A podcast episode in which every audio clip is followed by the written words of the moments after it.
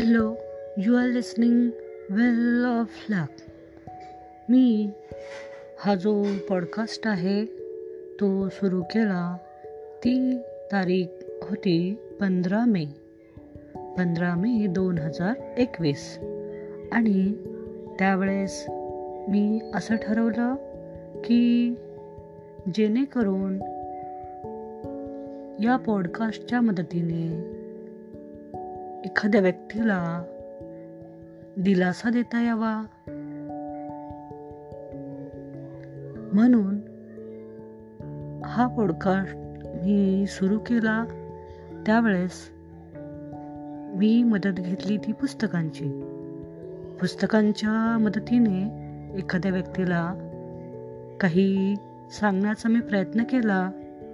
परंतु आता असं वाटत आहे की एक वर्तुळ पूर्ण झालं आहे. आणि म्हणून मी ठरवलं मध्यंतरी की पॉडकास्ट हा सुरू ठेवावा की नाही?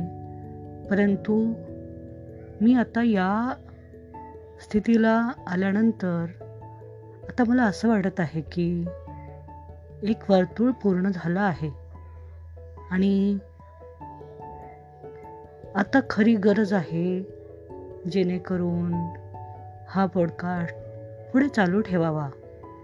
कारण हा जो कालावधी आहे दोन हजार वीसपासून ते दोन हजार बावीसपर्यंतचा या कालावधीमध्ये बरंच काही घडलं. बरेच प्रसंग असे होते जे व्यक्तीला खूप काही शिकून गेले नव्या नव्या गोष्टी आणि असं वाटलं की दोन हजार एकवीस हा अगदी चांगला असेल आणि तिथे काळजी करण्यासारखं कारण नसेल परंतु दोन हजार बावीस जरी उजाडला तरीसुद्धा अजून स्थिती ही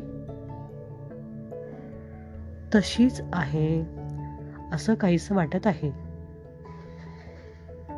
म्हणून माणूस महत्त्वाचा की पैसे महत्त्वाचे हा प्रश्न एखाद्या व्यक्तीला पडू शकतो. आणि इथे काय बोलावं हे समजत नाही. मी एवढंच म्हणू शकते की अनुभव हा माणसाला असं काही शिकवतो तो व्यक्ती परत ती गोष्ट विसरू शकणार नाही. म्हणूनच कदाचित म्हणत असतील अनुभवापेक्षा श्रेष्ठ गुरु नाही. कारण अनुभव तुम्हाला असं काही शिकून जातं जे तुम्ही कायम स्मरणात ठेवतात. आणि या कालावधीमध्ये बरंच काही लोकांना शिकता आलं त्यांनी नव्या गोष्टी आत्मसात केल्या नव्या गोष्टी स्वीकारल्या नव्या गोष्टींना त्यांनी सुरुवात केली. काहींनी नवीन बिझनेस सुरू केले. बऱ्याच गोष्टी मध्यंतरी घडल्या. पुढचं वर्ष नव्हे पुढचा दिवस असेल की नाही अशी काळजी देखील लोकांना वाटून गेली. म्हणजे एखाद्या व्यक्तीला आपण पुढच्या वर्षी असो की नाही असा देखील संभ्रम पडावा. अशा प्रकारच्या घटनाही घडून गेल्या. आणि ह्या मध्यंतरीच्या कालावधीमध्ये काही लोकांचे जे मित्र असतील ते दुरावले असतील त्यांच्यामध्ये ब्रेकअप झाला असेल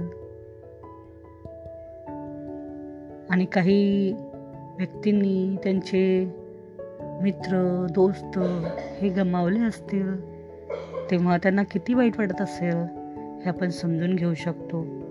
म्हणून आपण आज असं ठरवूया की जो काही दिवस उद्या उगवणार आहे जितकीही काही वर्षे अजून शिल्लक आहेत तितकी आपण चांगल्या ठिकाणासाठी चांगल्या कामासाठी वापरूया.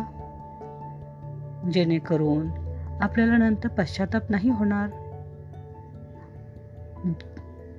ज्या गोष्टी आपण करणार आहोत त्या आपण पुन्हा नाही करू शकणार. त्यामुळे शो मस्ट गो ऑन म्हणून तुम्ही तुमची कामे व्यवस्थितपणे पार पाडण्याचा प्रयत्न करा. न जाणो पुढची व्यक्ती आपल्याला पुन्हा भेटेल की नाही भेटेल. कोण सांगावे? कुणाचा टॉक टाईम कधी खतम होणार आहे? कुणाला किती वेळेपर्यंतचाच कालावधी मिळालेला आहे आपण सांगू शकत नाही. त्यामुळे जो काही तुम्हाला कालावधी मिळालेला आहे त्यामध्ये काहीतरी चांगलं करण्याचा ज्या गोष्टी तुम्ही नाही केल्या त्या करण्याचा प्रयत्न करा. दुसऱ्यांना काही देण्याचा प्रयत्न करूया आपण. Okay thank you.